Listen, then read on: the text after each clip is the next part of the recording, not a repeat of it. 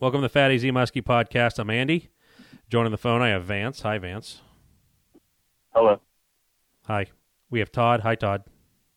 Hello. She's been the leg boys. Always remember that. That's right. um, we're going to see. We we had a guest lined up. We're having a little hard time getting a hold of them. Um, so we're going to just see how far this goes um, before we get a call back. But uh, so in the meantime, let's hit up these plugs, shall we? Uh, this podcast is brought to you by Fat AZ Muskie Products. FatAZMuskie.com is our website. You can find us on Instagram and on Facebook. Um, bait wise, pretty much the same old thing. I got just a few, um, few hard baits left. Some some soft plastic. I haven't really updated the website because uh, I'm at that tipping point of is is it worth me putting up a couple of those? So if you're really looking for them, um, you can hit me up and just ask what I got. But you could also go to Team Rhino Outdoors, uh, check out their selection of standard and exclusive colors and musky tackle online. Uh, see what they got. See what they got left there. Um, brick and mortar stores. I think Hogan still has some. O'Donnell's probably still has some if you're in our area. Uh, but bait wise, that's that. Rod holders. Uh, I had a a little inventory crisis, but I, I think that we're uh, we're we're cooking with gas again. I I didn't actually run out, but I came really close. Like you might ask, how close? Like I had like one down east left. Oh, and uh, I got one box in yesterday, and um, I got another one coming. So I'll be cooking with gas again, as I've already said several times. So, sure. what's that? Good to hear. Back in stock. Back in stock. I got to update the site there. With uh, I had to put a little note on there. So uh, things things are looking good there. Um, so, any questions about a boat setup? Please feel uh, free to reach out, and uh, I'll help the best I can. And with that, I'm going to hand it to Muddy Creek. Muddy Creek Fishing Guides, mcfishingguides.com. Get a hold of us. We're booking up for next year already. I get a few days. I'm, I'm getting a few cancellations here and there, COVID people and whatnot. So if you have any days you want to fish yet this season, get a hold of us. If not, things are booking up for next year already, early season. Starting in Pennsylvania, April and May, and then we'll be at Chautauqua Lake the rest of the summer. Probably going to do a little bit of late season fishing here in Pennsylvania myself and uh, plan on doing that next year. So, you know, when you're coming, get a hold of us sooner rather than later. We'll get you out there and get you on some fish. Like it, come out with us. You'll be fishing out of Ranger boats. Shout out to Ranger boats. Uh, get all your Ranger needs at Big Sports Center in Kenton, Ohio. Um, great service. We're rocking two new boats, no problem so far. Nothing major. Uh, my kicker started to act up a little bit, but that's normal for this time of year for me. Um, check out Dick's, St. Croix rods, best rods on earth. And I think that's it for me. That's it for you. But you guys are also rocking something else, another show sponsor. That is Aqua Traction. So, how you guys liking it so far? Um, this is directed to Todd. Yeah, the Aqua Traction, everything's uh, holding up real nice. A few few months on it now. We'll see how uh, how she goes, but it's feeling good, looking good. Everybody likes that uh, that that new floor. Everybody likes that logo on the floor. It's, it's kind of cool. Uh, and I can't get it stained so far. No So- stain yet, huh? The staining, yeah, it'll clean up. Well, the reason it'll clean up is because it's 100% cross-linked closed cell polyethylene foam. Makes it stain resistant because the closed cell, it can't like bleed itself in. It can only kind of sit on the surface. So it washes off really nice. It's also non-slip, easy to clean, sound dampening, and it provides a style and comfort. They've got a fast turnaround and the best warranty in the industry. Um, there's no shrinking, no peeling. I really like mine. In fact, I've got a uh, I've got a little uh, fishing story. I, I took mine out. Kara and I, my wife, we went fishing, and um, needless to say, Aqua Traction was there. I should have taken some sunset photos because that's about what it was. it was a uh, it was a complete debacle from the beginning, but nonetheless, it was there. It was providing style and comfort, and I had a good time with it. So, check out your local uh, aqua traction dealer if you're in our area. Please reach out to AMF Marine. Uh, if you're looking for an email, it is Nick, the name Nick, at amfmarine.com. So be sure to tell them that you heard it on the AZ podcast. So, all right. So with that, do you guys want to hear my uh, huge embarrassing failure fishing story? Absolutely. Yeah. Okay, perfect. All right, I paused this show real quick. We got Camden Glade on, but uh, I teed everyone up, and I know everyone was on the edge of their seats here about this huge embarrassing failure fishing trip.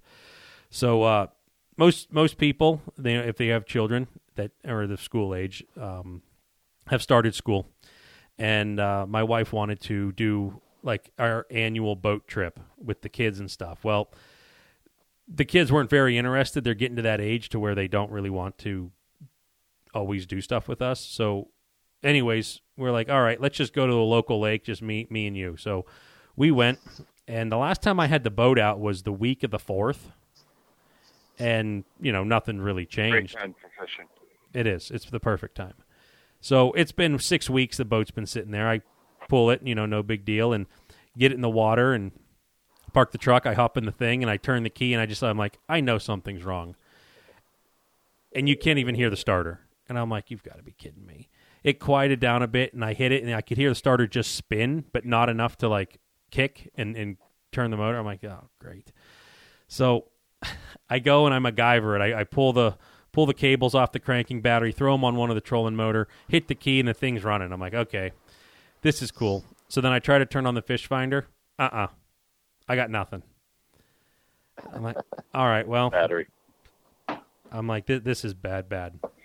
All right, we're gonna go for a boat ride, and I had, I had four rods packed because if we were gonna run the kids, you know, I I can run three rods, and then the kids they each can have three rods, but I'm only gonna run four because it's easy on this awful lake, and um. I'm like, well, I'm running three today, and she's like, why? I'm like, because you don't have a license, so I run everything. so I'm down to three rods.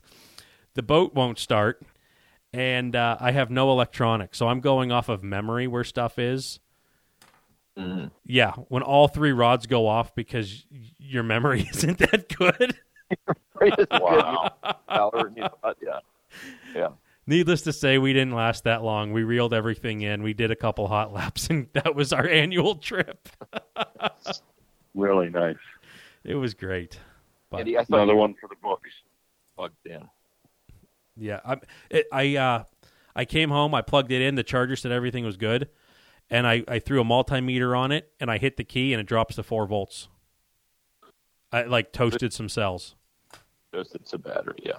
And uh, that battery, you guys could probably track back to when I bought it.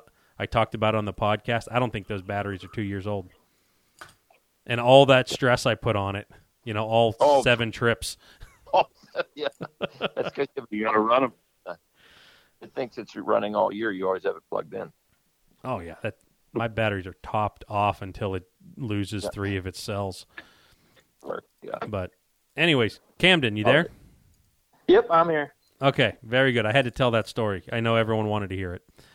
Um, I gotta ask a question before you get too far. Did you get all three of your baits after you ran into whatever you hit? yes, I did. I, I There you go. the, the two of them two of them came up pretty easily, but the one didn't. So then it turned into a reverse.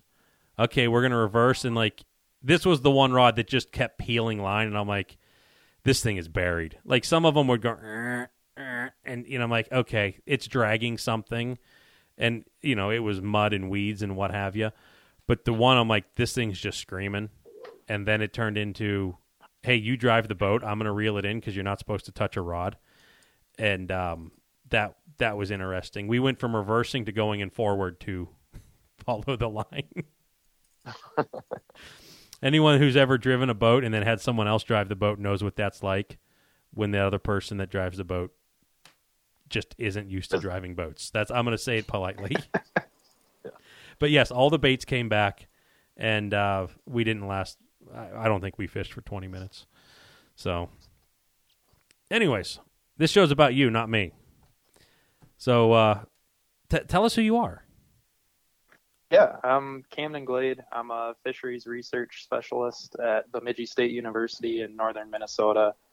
Uh, did my master's degree here over the last three years uh, and still working on the same project where we are making muskies puke to look at what they eat. Um, kind of got into fishing at an early age and I've always loved fishing. Um, tried my hand at muskies a few times, mostly unsuccessfully, but I have tangled with a few of them, but uh, they've always intrigued me. They're just a really interesting fish and pretty misunderstood by a lot of people. So it's been a lot of fun to work on this project, and I'm excited to answer any questions you guys have about it tonight. Perfect. We're going to jump into that here soon. But we don't get a lot of fisheries like master's degree kind of people on here. So how does how does your history take you down that path? Yeah, so I guess my family grew up, or growing up, my family took vacations up to northern Minnesota every summer for week long trips at a resort. Uh, I grew up in northwest Iowa where there's a little bit of water, but not a ton, and it gets hit pretty heavy with recreational traffic for most of the summer. So we didn't venture that direction too much. Uh, but we came up here every summer and really fell in love with fishing and some more predator fishing as opposed to, you know, bullheads and sunfish off my grandpa's dock growing up. Um, and then got through high school, didn't really know what I wanted to do. I was pretty good at school. I kind of liked science. So, you know, any 18 year old kid that is in that situation will tell you, well, I want to be a doctor because then I can make lots of money and buy lots of fun toys and have lots of time to do the fun things that I enjoy when I'm not working.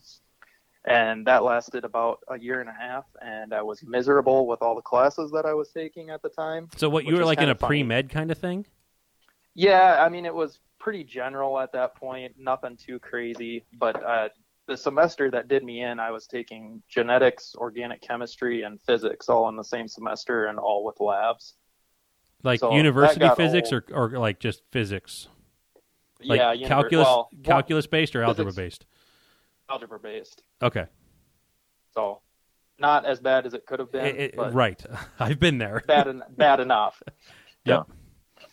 So yeah, that lasted about a month and a half that semester, and I figured out I needed to do something different. And you know, just kind of by happenstance, I happened to be scrolling on the In-Fisherman website uh, a night when I should have been doing homework, and came across an article. I think they were somewhere in kind of the lower Midwest, the reservoir, maybe down in Kansas or something like that. But they were doing a tracking study on catfish where they'd put tags in them and they had receivers out throughout the lake and they'd look to see where they moved.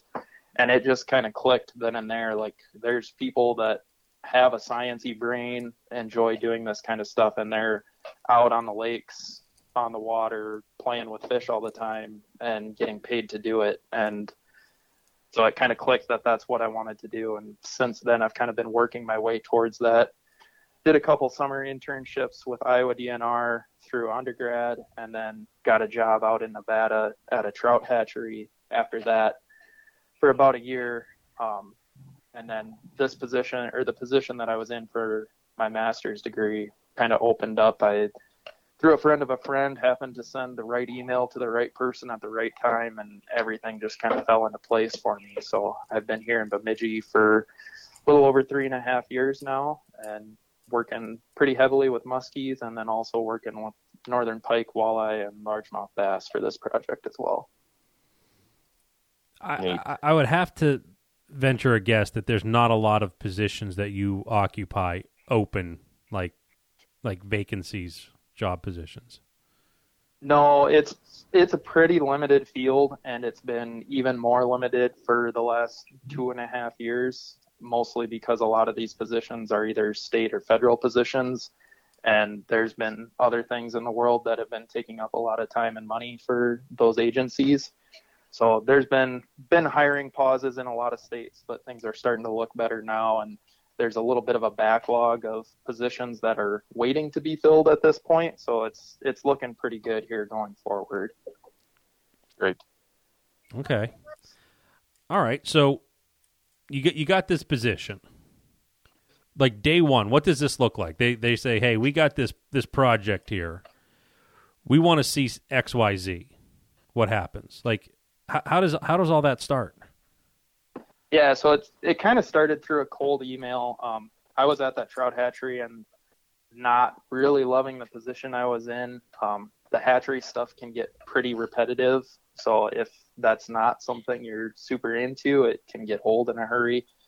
So I I was kind of looking to do something more management based where you're out on the lakes doing test surveys with nets and electrofishing and doing that kind of thing. So I was trying to contact professors at different schools to see if they'd take me on for a master's degree. Um, because these positions are so limited anymore, you kind of need a master's degree to get a lot of the positions. And I kind of knew that coming out of college too, but nothing was open when I was graduating. So I, I took the next best thing for a little over a year. But they basically had the funding and the project all planned out already. Um, we were going to be looking at diets of muskie, pike, walleye, and bass, and kind of comparing and contrasting their diets in a set of lakes. They had a pretty good set of lakes picked out already. Um, as most of these things end up going, we had to shift gears and pick some new lakes throughout the study. But they they kind of had everything figured out and lined up, and they they needed somebody to run the field work and the lab work side of things. Um, and I, then they would have me hire on interns so that we could kind of provide the labor and the data collection to uh, kind of go through and conduct the study. And then the ultimate goal of it was to provide this diet information back to the DNR either through internal reports or published papers that would give them kind of more information on how muskies are interacting with lakes or with other fish in lakes, especially where they're stocked, which is how a lot of these lakes are managed. Yeah, that's interesting, and it's even interesting that uh, muskies are on the docket out there to do some testing with. Um, it's really not the case over on a, uh, the eastern side. So, like when you said pike, muskies, and, and bass, Walleye. it's much more trout oriented over here, and uh, I would say bass too. But uh, to even get muskies in the, uh, you know, in, in your in this case study is is awesome. But people are like, "What are these things doing out there?" It- Yeah, is and a lot of that. Go ahead. I was going to say, is the is the population is that a natural population or, or or is it held up by stocking? So so far we've looked at 12. Well, we're working on our 11th and 12th lakes this year. Um, of those 12 lakes, eight of them have muskies, and only two of those are naturally reproducing. So, I think state of Minnesota, last I checked, they manage right around 100 water bodies for muskie populations, and I think you know anywhere from like 60 to 70 percent of those are stocked. I, I could be off, but it's somewhere in there. It- it's not all of that them, are stocked. No, it's not all of them. We do have a few strongholds left, but it tends to be some of the bigger lakes, um, bigger well-known lakes, and then a couple of the smaller connected lakes around them as well. Okay. All right. So you guys are going to go out and figure out what these fish eat. Like, is this to kind of like put to bed the the myth that all the walleye were eaten by muskies? Yeah, that's kind of that those you know, it was back in like 2016, 2018 somewhere in there where that came up again in the state legislature and there was a big push to kind of change how muskies are managed and limit stocking. And that that definitely played into this. It kind of indicated to the DNR and the biologists that you know, we have a pretty good idea that they're able to coexist fine. They're not eating all these walleyes. We have healthy walleye populations in the lakes where the muskies are stocked. But we also don't really have any hard evidence to back that up. So that was kind of kind of the idea behind this. And then the reason we were also looking at those other three species is to kind of look at okay, so maybe they're not eating all the walleye, but if they're eating a lot of the food that the walleye need to eat, maybe that will impact the walleye populations in a different way. Um, so that's kind of where we were com- coming from with including those other species as well. Okay. Okay, so my, my big question is, how do you tell us how you catch this fish? That's what we we try to do is catch them. You probably have a better method than we do. Well, I'd like to think so, but I don't know. I our success rate isn't nearly what most people would think it is.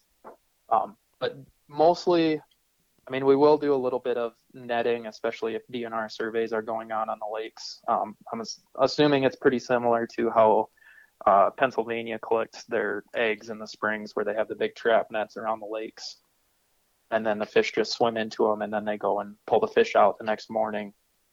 Um, we'll do a little bit of that in the springtime, but more often than not, we're electrofishing for them. So we have this big flat bottom boat with booms that hang off the front, and it runs off of a generator, and then we're kicking electricity through these booms down into the water, and the booms are the the anodes of the system, and then the boat hull is actually the cathode for the system and completes the circuit. So we're able to drive around and kind of stun these fish, and they, if it works the way it's supposed to, they float up to the surface, and then we can scoop them up with a net and put them in a live well.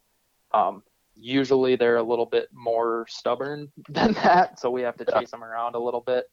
Um, and then because of how strong of swimmers muskies are and how big they are, they can kind of feel the electricity before we get close enough to actually stun them effectively a lot of times. Yeah. So what we'll do is we'll drive around after dark with spotlights on the front of the boat and just kind of look in the shallow water for muskies laying up in the weeds or the sand or the rocks wherever they might be.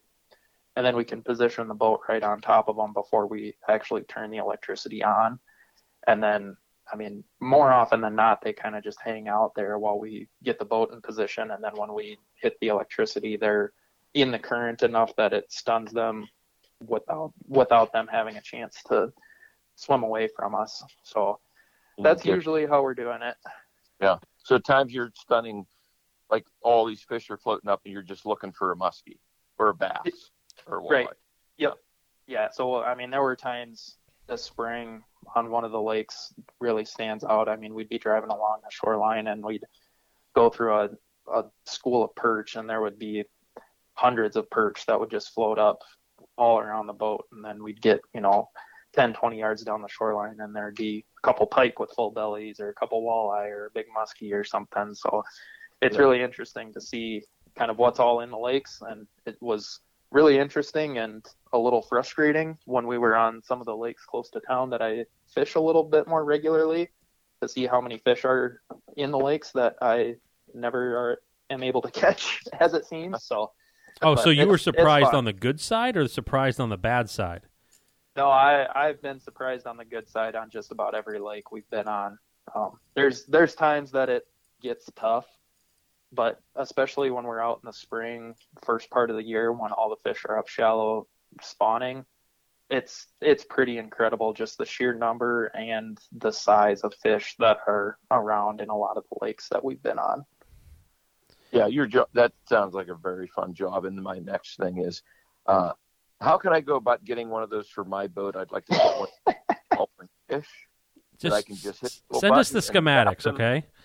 Right. Yep yeah, there it's there's a few companies that kind of design the whole systems, but I'd be lying if I said it's a hundred percent effective. There's a lot of times where you know we're we're driving around and we see one off to the side, so we try to maneuver the boat and it it hears us clicking the motor in and out of gear or throwing it in reverse and it starts to swim away. And then if it's if it's moving at all and pointing away from us when we turn the electricity on it takes about one and a half tail kicks and that thing's gone. And then you can see it push a wake out towards deep water and you just kind of shake your head, set, head and say okay on to the next one. That one's gone.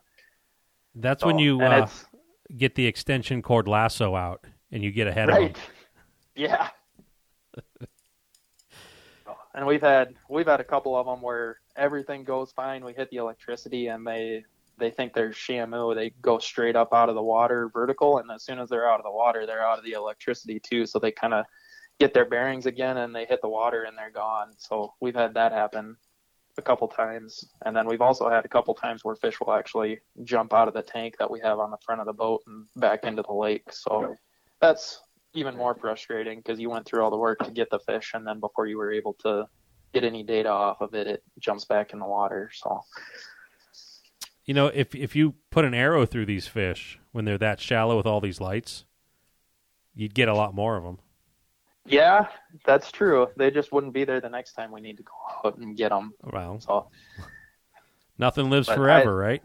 Right, exactly. No, we we've gotten lots of crazy questions when we've been out on the lakes. A lot of people walk down on their docks and want to know what we're doing. Most people tend to think we're doing something like that, but we've gotten a few other crazy questions too. I think one time somebody asked if we were looking for a body in the lake, which thankfully the answer was no. But yeah, you're if you're a lakeshore homeowner and you see this big boat with a generator running and big spotlights all over the place, it's a little confusing if you don't know what's going on. Man, have you ever pulled up a fish that you're just like, what is this thing doing here? Like any surprises? Uh, actually, so we're working on a different grad students project here the last couple weeks. So we've been out doing some more work in the daytime, and the number of walleye that we've shocked out of like two to six feet of water in the middle of the day with bright sun, flat calm, no wind. It's pretty astounding for a fish that everybody assumes goes out to the middle of the lake in deep water all summer long. Just So hanging out been- and, and like Yeah, like Snoopy rod from the bank range. Uh, some of the lakes have some pretty big flats, so they might be a little bit farther from the bank. But yeah, I mean, definitely not where you would expect to see a walleye at that time of day. If you read any of the articles or watch the TV shows, it's, I mean, They might not yeah. be eating. oh, they might not be, but based on the number of perch we see in the same areas, that I would dare to bet that they probably weren't not eating either. Some were eating. Right. Okay, but you haven't like pulled up like some kind of Nessie or anything like that, or No, I mean we've we've gotten some big muskies, but nothing crazy big. No like state record size fish or anything. And like Honestly, like a it- goldfish or a snakehead or anything. no, nothing crazy like that either. So most of the lakes we've been on have been kind of outstate of Minnesota. We did have kind of two that were a little bit closer to a metro area, but other than that, it's all pretty much outstate Northwoods types lakes. So they they tend to be a little bit more protected from some of those goofy aquarium fish that get dumped into them. Yeah, you, you didn't shock up a bull shark or anything. Right, exactly. That would be like what I'd look forward to like every day. It's like today's the day. We're getting something nuts. You know, like an alligator or something. Right. Python. Yeah, no, nothing nothing too crazy. Okay. All right. So you, you drive around. You, you're throwing some electrons in the water. Some fish are floating up. You guys scoop them up, throw them in the tank. What's the next step? Yeah, so the next step is kind of the most important step is to to look and see what they're eating. So we basically constructed this apparatus that That you sit them down and you ask them, "Hey, where was your last Yeah. meal?" yep, we we get out our notepads and we we go through a thorough interview of their their last week's diet. You, you shine the bright Uh, light in their eyes. Yep, yep, that's what the spotlights are for. Okay. Uh, usually we have multiple people on the boat, so if we have to, we play good cop, bad cop. That works every time. Yep, every time. So, no, we we've got a, a apparatus uh, runs off of a bilge pump, um, and then it's just got basically a a small nozzle that hooks up to like a trigger nozzle that you would use to water your garden, and we pump lake water through that trigger nozzle uh, into the fish's stomach, and then as the water pressure builds up in the stomach, it forces out anything that they've eaten recently. So it can be something as big as you know like a 20 plus inch sucker or something as small as a couple bones left from a perch or a minnow. Um, it does a really good job of doing that. Some of the really big stuff uh, will sometimes just it'll be so big that the the esophagus won't actually stretch far enough to let it come back out as well as some of the smaller stuff. So in that case, we use uh, like a, a hemostat, or sometimes we've even used like a metal kitchen tongs, and we can kind of use a little bit of extra pressure and pull out on whatever bigger item it is. Usually, it's bigger suckers that get caught like that just because of how big and round they are. But yeah, it it does a really good job of forcing out whatever they've eaten recently, and then we collect everything. And do you have to like put a straw into the stomach, or do you just kind of like, hey, we're just going to let the pressure force its way in? Yeah, so we've got um, coming off this garden hose nozzle, we've got smaller tubing uh, with a copper, small copper pipe on the inside of it to keep it rigid. So we we kind of hold the hold the fish on a bump board at an angle so that the head is lower than the tail to try to help let gravity help us as much as it can. And then that copper tubing or copper pipe with some uh, poly tubing around it gets inserted through through the mouth and into the stomach, and then um, especially especially nice to be able to uh, kind of get the tubing way to the back of the stomach because then it really forces pressure outward as opposed to the pressure building up from the front side and just pushing everything back farther.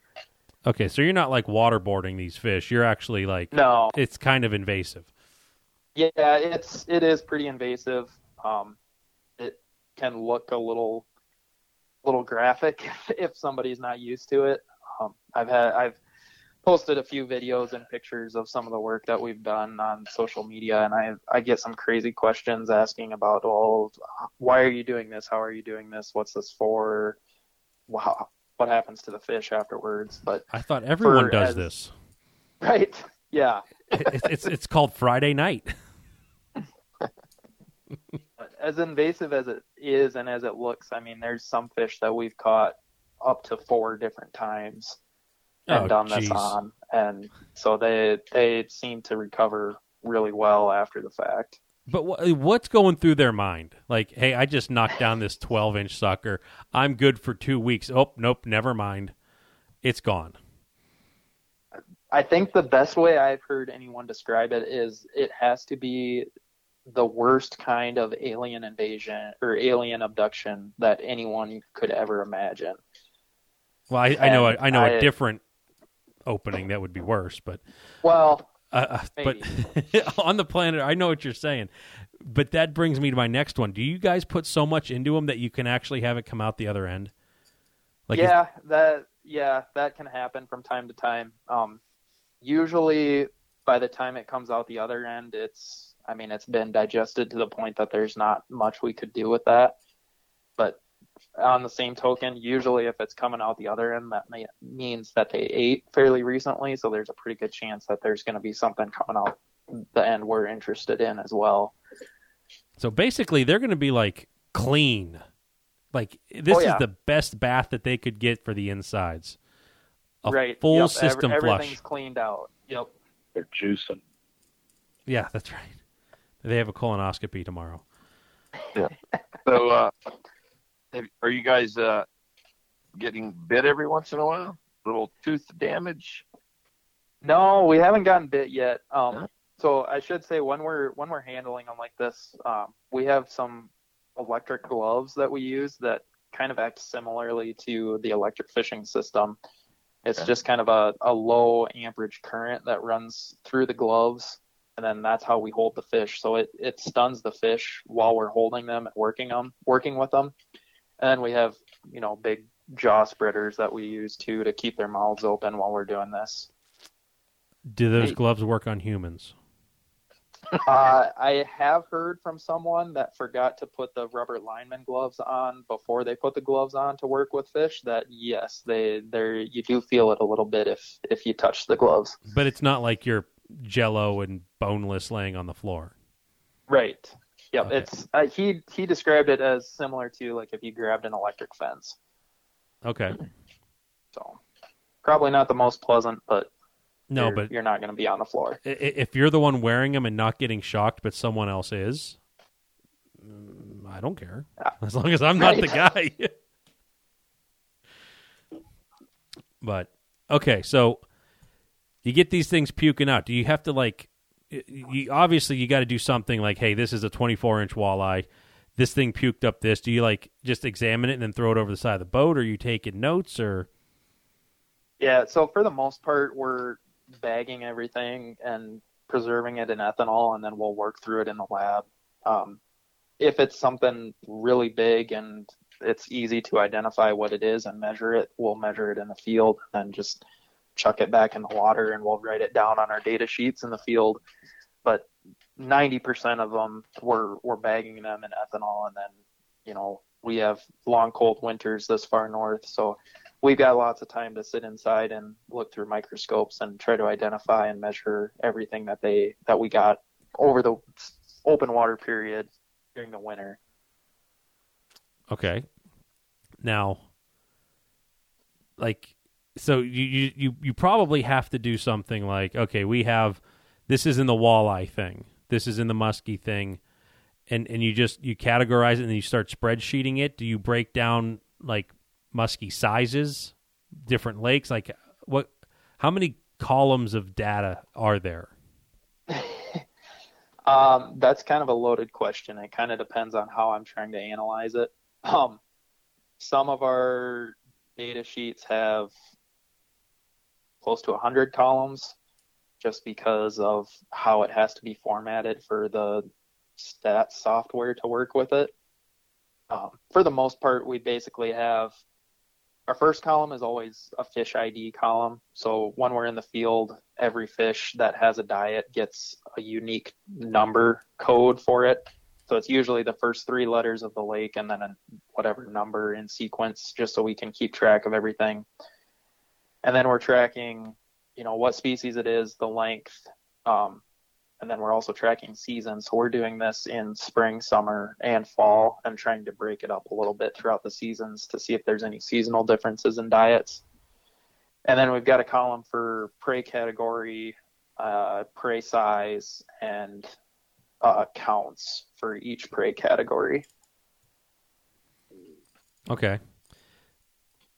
Is there before we get too far away from the actual uh, the the the regurgitation part?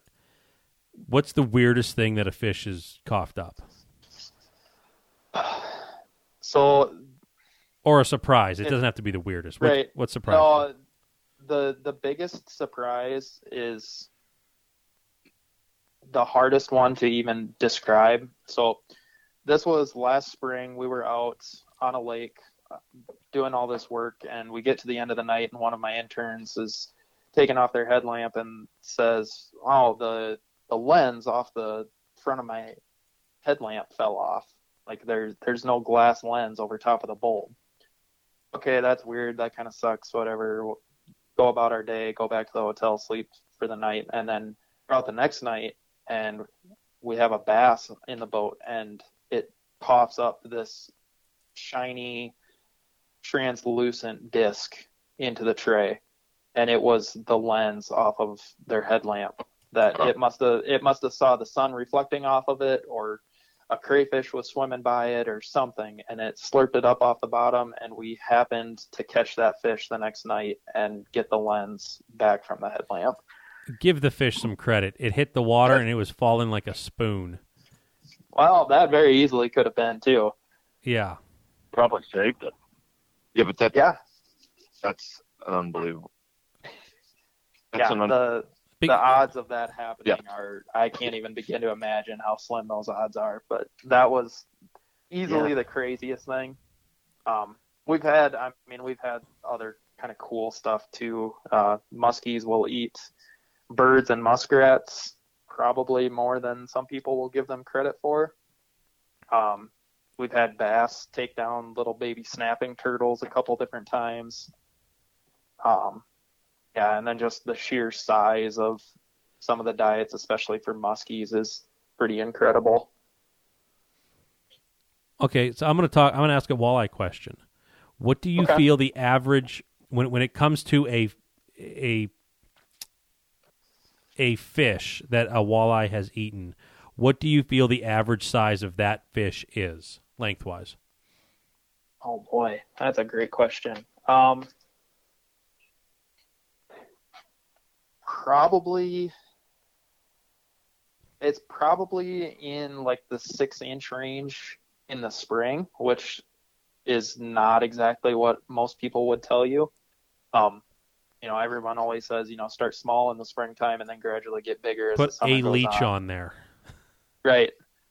But what we've seen, we, I mean, we're typically out on the lakes within two weeks of ice out, usually earlier if we can. And in that point of the season, like nothing has spawned yet. There hasn't been any hatching yet. So all of the food in the lake is at least a year old at that point. You got the so biggest even biggest species there. Right. So even like the little perch that the walleyes are eating at that point, they've had a full year to grow. So they're, I mean, the the ones that are only a year old are probably three inches or so, and then anything older than that is you know five six inches or bigger, and then those perch are up spawning as well. So any of those perch that are trying to spawn are more vulnerable to getting eaten than they would be later in the year. Um, average size probably goes down in the summer just because everything has hatched and there's lots of small food available and then probably comes back up closer to you know four to six inches in the fall again for the walleye And it's probably just it's not due to they, they don't want to eat it. It's just there's more plentiful small things. right Okay. yep yeah there i mean there's been times when we've had walleye and pike too for that matter that you know they they'll get caught in a dnr test net and we'll cut the stomach open and there will be you know anywhere from 15 to 50 little age zero yellow perch that are maybe three quarters of an inch at that point and so they're they're basically just swimming around with their mouths open at that point They're whale sharks. right That's that's incredible. So then we can only imagine, you know, for muskies, you're probably averaging more like eight inch. Yeah, that's that's probably about right. Um, uh, they'll eat some bigger stuff too, and actually, it it usually works out that what the muskies are eating is typically about twenty to twenty five percent of the muskie's body length. So that's that's a pretty So consistent. so a 50 average. incher is like 12 13 inch. right. And and that's and that's like you said that's average. So there's that's a common thing you see cranking. So, you know, when when we're like, "Oh, our favorite baits are 8-inch bait." That's like for the most part that's average to below average to the upper class fish in our areas. Right. Yeah, and it's it can be pretty crazy to see the size that some stuff will eat. Like we've we've had some muskies that will have eaten something close to sixty percent of their body size, which is pretty incredible when you think about it. But yeah, for the most part, everything is you know probably um, So like a 40-inch muskie trying to take down like a 2-foot something or another. Yeah, what, Yeah. what was the sixty percent? What was the sixty percent uh, we've- birds at it? Eh? Yeah, the couple of them were uh, suckers, and then a couple of them were pike. But I'm I'm looking here on one of my spreadsheets, and the the average size of kind of the muskie diets is just under 10 inches actually for what we've been looking at so far. So maybe a little bit bigger than eight inches, but kind of right in that eight to 10 inch range is is pretty typical for the muskies. Hmm. So there's really, I mean, I got a bunch more questions here, but I don't want to, I don't want to be held up on on these. But it, after the, after you guys collect all this data, it's just spreadsheet time, and you, you kind of then put it in a paper form, or like what, what's the what's the end product that you're looking to get? Yeah. So during my during my graduate degree program, um, the end product was a thesis. So it's not quite a doctoral dissertation, but uh, a pretty substantial paper that goes through all of the methodology, and we have a pretty substantial literature review going through and looking at other studies that have looked at the diets of these fish and what they found, and then comparing what we found to those studies.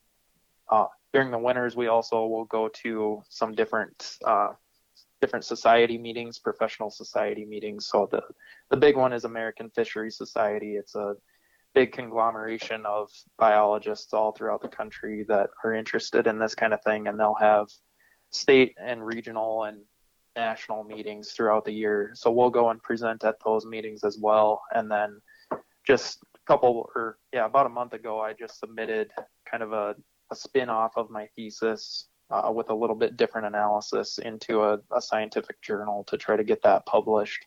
So it's it's all trying to get it communicated either to audiences in person or through papers that can be used as evidence for fisheries management and research going forward. Do do you feel like so what your findings did it kind of coincide with other people's, you know, that their their findings or was anything earth you know like earth shattering like hey, we didn't really know this. Check this out. No, nothing too earth shattering. Um, we we kind of confirmed what we thought was probably the case. Um, muskies will eat quite a bit of perch, but they'll also eat a lot of everything else that's in the lake. Whereas uh, pike and walleye are pretty much keying in on perch everywhere that there's any kind of substantial population to the point that their diets are more similar than any other species pair that we looked at in all of the lakes that we looked at. So if there's if there's any competition going on between species in these lakes, it's between pike and walleye. Uh, the largemouth bass actually ate a lot more crayfish than we maybe expected, which was interesting. Um, typically, you know, you think of smallmouth bass maybe as eating more crayfish, and then largemouth bass more so get talked about as eating bluegills or crappies or some some other fish that hangs around in the shallow waters. But frogs. We saw, yeah, frogs, and we we did see a few frogs, but nothing crazy. So it was it was interesting to see the amount of crayfish that those uh, bass were eating. But any, any snakes? Yeah. Did you get any snakes? No snakes, thankfully, because I probably would have screamed like a little girl if we had a snake pop out. As much as I love fish, uh, the scaly snakes just have always given me the heebie-jeebies. So okay, I, I'm thankful we haven't seen any of those yet. No big honking salamanders or anything. No, no big honking salamanders. Um, yeah, a couple, couple birds, a few frogs, a couple muskrats in the musky diets. Um, any uh, any trash like garbage outside of a headlamp? No, nothing like that. Um, some plastic bass lures, and then like you'll you'll get the occasional live bait hook like off of somebody's Lindy rig that'll be stuck in a pike stomach or something. But aside from a headlamp and then some fishing tackle, I don't can't remember any trash or garbage that we've seen in any of the diets. Well, okay, so now we can get to more of the fun Q and A here. Um, I mean, is there anything else that, that you want to kind of continue with this study before we just start random questions at you? No, let's let's get into the random questions. That's usually more interesting, anyways. Okay, so just any, I've been talking a lot. Any of you guys have something that I that I've been talking you guys over? Okay, well, I got a big I got a big question here. So, do you think, and have you found in your studies that these fish are uh, making a cognitive decision on what they're eating, or are they eating what goes in front of them when they are hungry? It certainly doesn't seem like they're making cognitive decisions on what they're eating just based off of how how evenly distributed their diets are across all of the available species. Um, size would maybe play into that a little bit, just because you know a big muskie is a lot. It's a lot more beneficial for a big muskie to eat one big meal and be set for a few days to a week, as opposed to having to eat small meals every 18 hours or whatever they would need to do.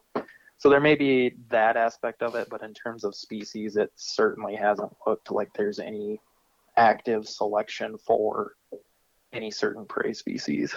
Yeah, I, I would have been surprised if you said you thought there was, because I mean, I'd say this to the people all the time. Uh, I mean, I just feel like when it's time to eat, they're going to eat. Absolutely, those big ones might key or pick up on that bigger meal quicker than a smaller fish, but uh, I've always said, I mean, I just don't think I tell these, you know, the guys that are like, oh, they eat all the walleyes. They don't eat any more walleyes, smaller walleyes than the smaller walleyes eat. Because a smaller walleye doesn't know whether that six inch fish it's eating is a walleye, a muskie, a bass, a perch, a bluegill. If he's going to eat he's going to eat it. Right? Right. Yep. Yeah. And that's, yeah. that's actually, we've kind of seen something or exactly that throughout this study. Uh, so we, we've looked at diets of I think close to 300 muskies now, and we have seen three walleye in the diets, and they all came from one lake. Um, oh and then God. contrast that, we've seen 12 walleye in pike diets and five walleye in walleye diets throughout yeah. this study. So, yeah, yeah, they're they're not going out of their way to eat everybody's favorite food fish. They they don't know the difference between a walleye, a perch, or a sunfish yeah. or whatever else swims in front of them. Yep, turtle. I, I, got two follow up questions on this, but I'm gonna I'm gonna ask the one uh, right now. The on on the on the bigger bigger meals for the muskies when when you got these things, you know, puking out. Can you kind of put a correlation on like based off of how much this is digested? Like, so you you pull out like I don't know a, a ten inch fish, but then there's also remnants of another fish can you think you could be like, hey, this seem, this fish seems to be eaten based off of how much it's broken down every five days, or is it just there's not enough like consistency there to make a prediction? Yeah, there's too many variables there. Uh, the biggest one is water temperature. So because fish are cold blooded, all of their metabolism and digestion is dictated based on the temperature of the water around them. And so that, I mean, the water temperature during the summer especially can remain relatively stable, but it's still fluctuating a little bit. And if those fish are moving deeper or shallower, you've got changes there as well. So it's, there's too many variables to really get at it. You could probably take a guesstimate of, you know, within this five day window or whatever, but beyond that, I mean, it's, there's, yeah, there's too much going on to really pinpoint anything like that. Yeah, I, I the, like the question. I don't think I phrased it very well. Is you know like a, oh they're like oh a typical wolf is going to eat seven pounds of meat a day, and you're like holy crap that's eating like a one ton of red meat a year, and it'd be like like hey we're we're we're predicting these these fish are eating a 12 inch fish which weighs whatever 10 ounces every five days. You could be like this 30 pound fish eats 30 pounds of fish a year or something like that. Okay, yeah. So there, there's actually kind of a concurrent project going on um, that's being run by a biologist from the DNR, but they're actually looking at that exact question on kind of a subset of the lakes we've been working on. So there, it's called bioenergetics modeling. Um, and what you do is you plug in uh, water temperature variables, uh, growth rates of the fish, and then the diet information, and it can tell you, you know, within a certain confidence level that each individual fish is eating, you know, X weight of fish per year. And then based on the numbers that we have, you can kind of break that weight down into, you know, they're eating this much perch and this much sunfish and maybe a couple walleyes or a couple pike.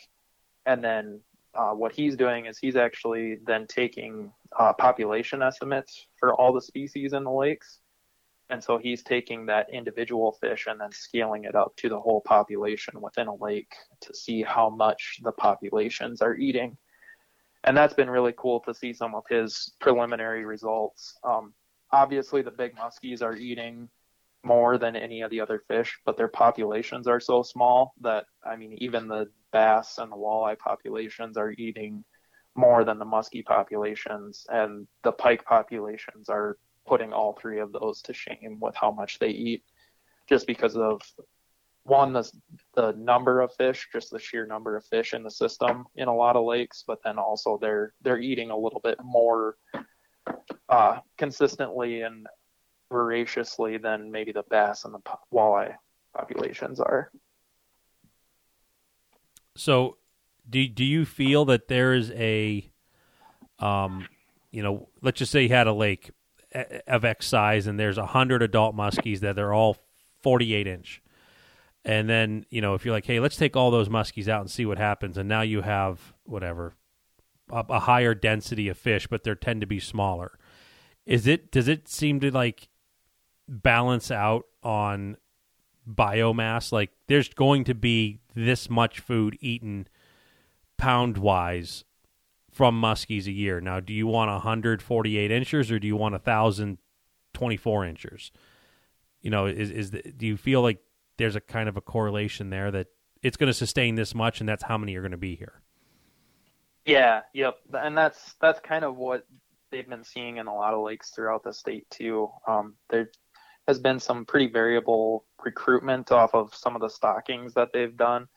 And so it kind of seems like once you get to a certain carrying capacity, especially for the muskies, like you get a certain number of individuals that are adults and they're big, and you're basically kind of counting down the days until some of those adults, uh, you know, go to the big lake in the sky before some of the smaller some of the smaller ones can can take a little bit. So yeah, it, it definitely seems like the the productivity of the lake and just how much biomass it can support uh, plays into the populations.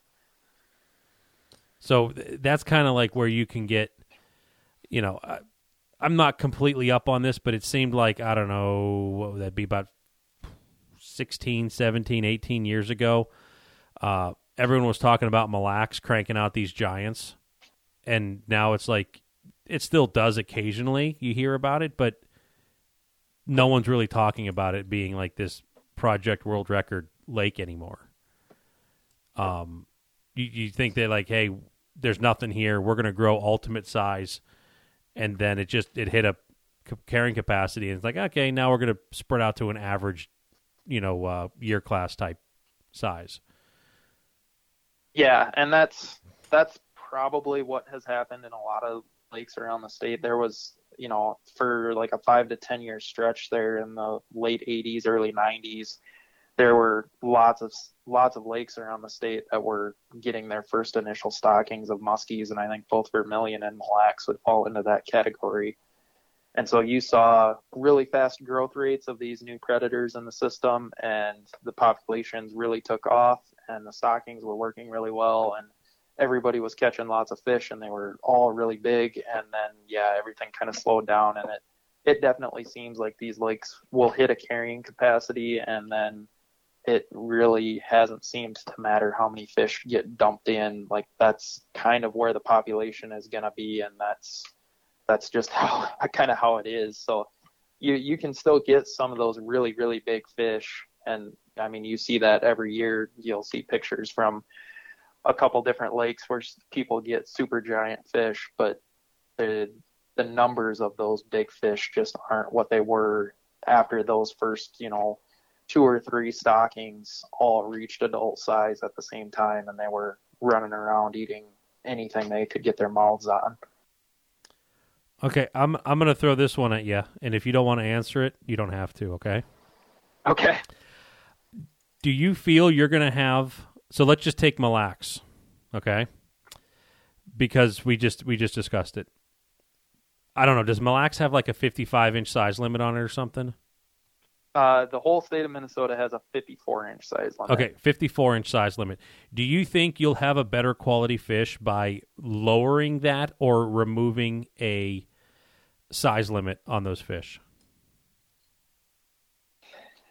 That's a really interesting question. Um, it's, I would say it's possible, but I would counter that by saying that the vast majority of these fish are caught by people that are targeting them, and the vast majority of those people would never think of keeping one even to put on their wall, let alone to put in the freezer. So I I have a hard time thinking that getting rid of those size limits would really have much uh, much effect on the populations. Um, the only thing it might do would be pull out some of those big fish that aren't currently legal a little sooner if somebody was desperate to put one on the wall.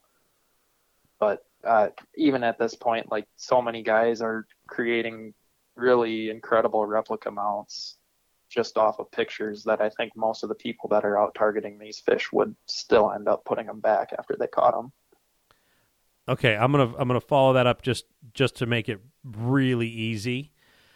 Do you feel that a size limit A helps the ultimate size of the fish? B doesn't help.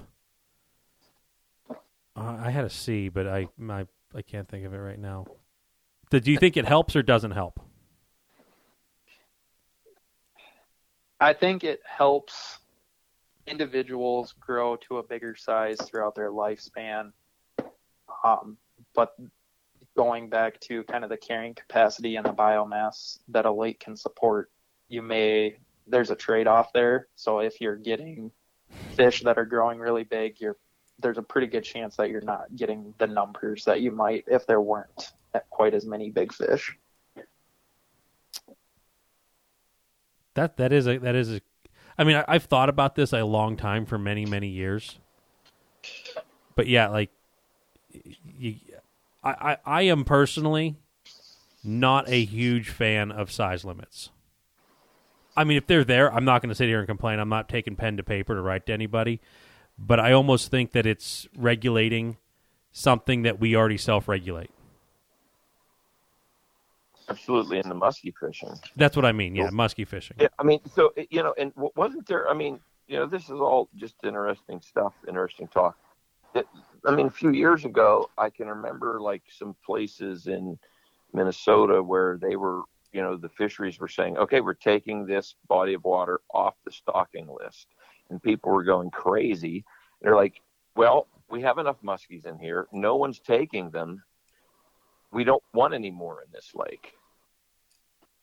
Am I correct in saying that? I can, uh, well, I mean, I know I can remember those talks and people, uh, you know, getting up in arms because they were going to take some places off. Uh, yeah, I think that kind of went back to kind of the controversy just about muskie stocking in general, and there were going to yeah. be certain places where uh, decisions on who was going to stock the lakes would have gone to the counties as opposed to the state, and they would have been able to, you know, request certain species and certain numbers for their lakes. Um, yeah, that would have been, you know, four or five years ago now. I think I don't think anything ever came of that. Okay. Um, there were a few lakes that were supposed to get added to the Muskie program right around that same time that I think got canceled just because of some of the pushback that they were getting. Yeah. But I don't think that there were any, at least none that were deemed, I guess, successful stockings. Yeah. Um, yeah. They they may have had some throughout the years where you know they kept dumping fish in and dumping fish in and nobody was catching them and they just weren't seeing any return on them. So they may have pulled those lakes off the stocking lists, but I I'm not aware of any where they stopped stocking because populations were in a good spot and they didn't need to be stocked anymore unless people were going to start harvesting more of them. Yeah, yeah. And I remember hearing that, but didn't know whatever happened. All right, I'm going to rewind because remember, it doesn't matter. I had two questions and I was going to give go one way. I'm I'm going back to the other question. So as you said, the the muskie diet seems to be you know kind of represent you know it represents the population densities of the forage around it. You know, it might if there's catfish in the lake, you might see catfish, perch. It doesn't seem to be as targeted as the walleye and the pike. Would this make you believe that when you're trying to select a color for your bait, that it really doesn't matter? Yeah, it, I would say whatever color you feel the most confident in is probably the one that's going to get bit. Um, yeah, it's. I mean, we see fish that eat perch that are, you know, white and green and yellow, and then we see fish that eat bluegills that are purple and orange, and then we see fish that eat bowfin that are, you know, black and brown and have the big eye spot on their tail. So it, it really isn't gonna matter, I don't think. Um, you get into some super clear water situations, maybe it'll make a little bit of difference. But I think if you've got a fish that is active and hunting and really looking for a meal at that point, I don't know that it's really going to make too much difference what you put in front of his face. I like that answer because that's what I've been telling people all along. right. and I think uh, the other part of that too, I, I don't think fish are necessarily feeding as much as people like to believe when they're getting caught. I think a lot of the fish that are caught by anglers, it's more of a reaction strike. And I mean, anytime you see a fish that gets caught in a figure eight or on like a boat side strike, like I, I can't imagine that fish thinks it's getting a meal when it's chasing whatever little flashy lure back to this 20 foot floating island in the middle of the lake that's never been there before. It's just it's moving in a way it's creating whatever vibration and it's just triggering some kind of primal predatory response and the fish might not even know what's happening and all of a sudden it's lunging at it and trying to clamp its teeth down on it. So i i don't really think that fish are necessarily feeding as much as some people would like to believe when they're being caught so that's that's another reason that i don't know that color makes a whole lot of difference yeah, if he wants that thing wanted it, if he's coming into your figure eight, he would have had it before you even could have said, "There he is." Right. You're Yep. really. He was hungry. Tease him. Yeah, that that's that's good stuff. I like it. Vance, you have any questions? Uh, on the study, have you ever lost any fish doing um, doing what you you guys are doing, whether it be bass, muskie? Lost as in the fish died. Yes. Okay. Great. Yeah. So typically, the smaller fish can be a little bit hit and miss. Um, and I'm talking like really small stuff, like the really small bass, pike, and walleye that we get in the fall that are age zero. So they're like four to six inches long. Just because it's it can be hard to fine tune the water pressure enough. You're hitting them with 80 psi. Blow them apart. Right. yeah. You're yeah. so- making basically a pike sock. Right.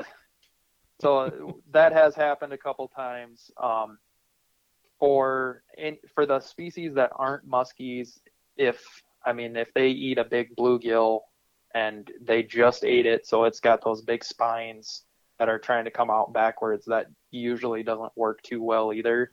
So usually, if we if we get to that point, um, we'll we'll sacrifice the fish and then just cut the stomach out, just so we're not turning the stomach inside out and then dumping the fish back in the water and saying, "Okay, good luck."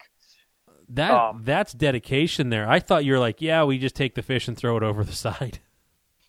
Like No, we yeah, just we- well- well- you guys win today. Right. Yeah. No. We'll we'll we'll take the data, and especially on those other three species, like the populations are robust enough in all these lakes that if we end up taking a couple fish out of the lake, it's not gonna not gonna do anything to the population. Um, we're we're really careful with the muskies, and we we probably baby them a little bit more than we need to in some cases. I'll also say that I think the muskies are maybe a little bit tougher than some people like to say they are at times. Um, we've had some some crazy stuff happen, and you know it doesn't always go cleanly on the boat. Um, we have had a couple that maybe slide off the bump board and flop around on the boat for a couple seconds, and those fish will take off just as fine as some of the ones that everything went super smooth for. Um, that's not to say that there's not delayed effects, but A lingering moment- headache. Right. Yeah. In the moment, though, they do fine. Um, we have had a couple instances where muskies have died on us. Um, I can count two off the top of my head in the three or the four years now. Um, one of them we had a malfunction with the gloves that we were using, and the fish did end up on the deck of the boat and really was thrashing around a lot, and that fish didn't make it. And then the other one was just I I don't know if the fish had a heart attack or what the deal was, but we we shocked the fish and it was in the live well, and then ten minutes later you look in the live well and the fish is belly up and it's not breathing at all. So those are the only two that I know of that that's happened to. Um, that's not to say, like I said, there may be some lingering effects even with the the puking that we've seen or that have maybe lost a couple more fish, but I think our release rate and survival rate on the fish we release has been really good throughout the study. Are you concerned when you catch these summer fish of water temperature, the surface temp? Uh, I'm not so much concerned about the surface temp. Um, the oxygen can be a bit of a concern, and we have seen, you know, fish will maybe be a little bit more sluggish in the summer than they are in the spring and the fall when we go to release them. Um, typically, we will take a portable oxygen tank on the boats with an air stone, and we'll we'll put those in the live well while we're running with the fish, just to make sure they've got plenty of oxygen in the live well and that definitely seems like it helps. Those those fish are super lively when we go to release them after they've had the oxygen in the water. Would you recommend? You know, that seems to have been a hot topic for a long time now about you know water temperature and delayed mortality and all this other stuff. You know, for these guys, do do you think like, hey, if you guys want to be like like ultra you know the, the the best angler ever if you're fishing for these fish in high temperatures the cool kids go get oxygen tanks and, and just pump them full of you know basically syn- just man-made oxygenated water Right. Yeah, that would I mean that would maybe work on like some of those Lake St. Clair boats that you see where they have the revival tank in the water or in Mhm. the boat. Um if you tried to do that in Minnesota, I'm not so sure you wouldn't get a ticket for having a sublegal fish in your boat. Um I could be wrong on that, but that, that's a good I point think you better I, yeah, I I think the way the law or the the laws are written, I think if that fish goes in your live well, it would be considered in your possession at that point. And so if somebody wanted to write you a ticket for it, I think they probably could. Um, yeah, I, I think if you're really concerned about it in the warm water, I mean, guys have said it a million times over, but just keep the fish in the water as much as you possibly can. If it's not a big fish, don't take it out of the water for a picture. If you want to measure it, float your bump board in the water and measure it in the water and then just do a water release.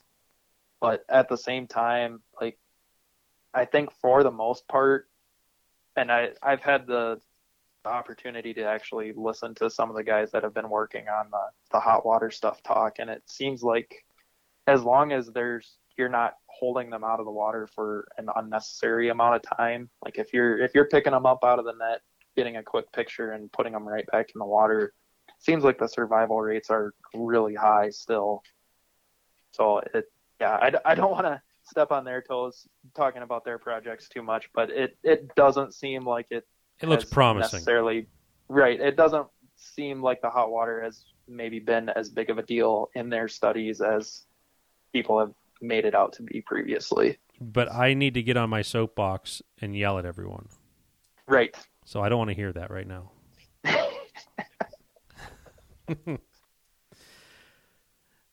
I like it. Is uh I'm I'm out of questions and we're we've done this for an hour and 15 now. I don't know you guys Vance Todd you guys got have any to to kind of Sounds good to me. I think it was great. I'm good. Yeah, I'm good too. That was a very interesting. It's a neat job you got going there. I got one more. How much longer are you going to be doing this? So this is the last field season for this project. um, we'll we'll be starting back up again for our fall sampling here in a couple weeks, and then hopefully we can be done by mid to late October. Um, most years, well, one year we were told to be done by Mother Nature because ice started forming on the lakes, uh, and then other years we've gone until early to mid November just because there wasn't ice and we hadn't gotten all the fish that we had hoped to get, so we kept going until we couldn't take it anymore. But that's that's kind of the goal is to be done by about mid October this year. Um, and then we'll we'll be working on lab work and then yeah, the the position I'm in is a temporary position right now, so I'll be here at, at the longest until June of next year. But hopefully I'll be getting a full-time job here before too long and then it'll be different projects, different jobs, but still still playing with fish every day. So that's that's the long-term goal anyways. Well, I hope it works out for you. So, with that, is there anything you want to end us on? Uh yeah, if I mean if people are interested in this kind of stuff, I, I do post some updates on the project and some cool pictures and videos both on uh, Instagram and Twitter. Uh, Instagram, I'm just Camden Glade, and then on Twitter, my handle is at kglade underscore fishsci, F I S H S C I. Otherwise, you can just search the hashtag fish puke on either of those apps, and I'm pretty sure I'll be the only one that pops up on either of those. So that's that's another good way to find me. And then if if anybody's ever got questions on on some of the work I'm doing, don't hesitate to shoot me a message, and I'm I'm happy to chat about some of the stuff we've been doing the last four years. Very good. I I, uh, I really enjoyed this. Thank you for uh, taking the time. Yeah, thank you guys for having me. I appreciate it. Thank you. All right, I'm going to wrap this one up here. Uh, big thanks to Fat AZ Muskie Products, Muddy Creek Fishing Guide, St. Croix Rods, Ranger Boats, Vix Marine, and Aqua Traction. So uh, fall's just around the corner. Uh, everyone, uh, good luck fishing, and thanks for listening.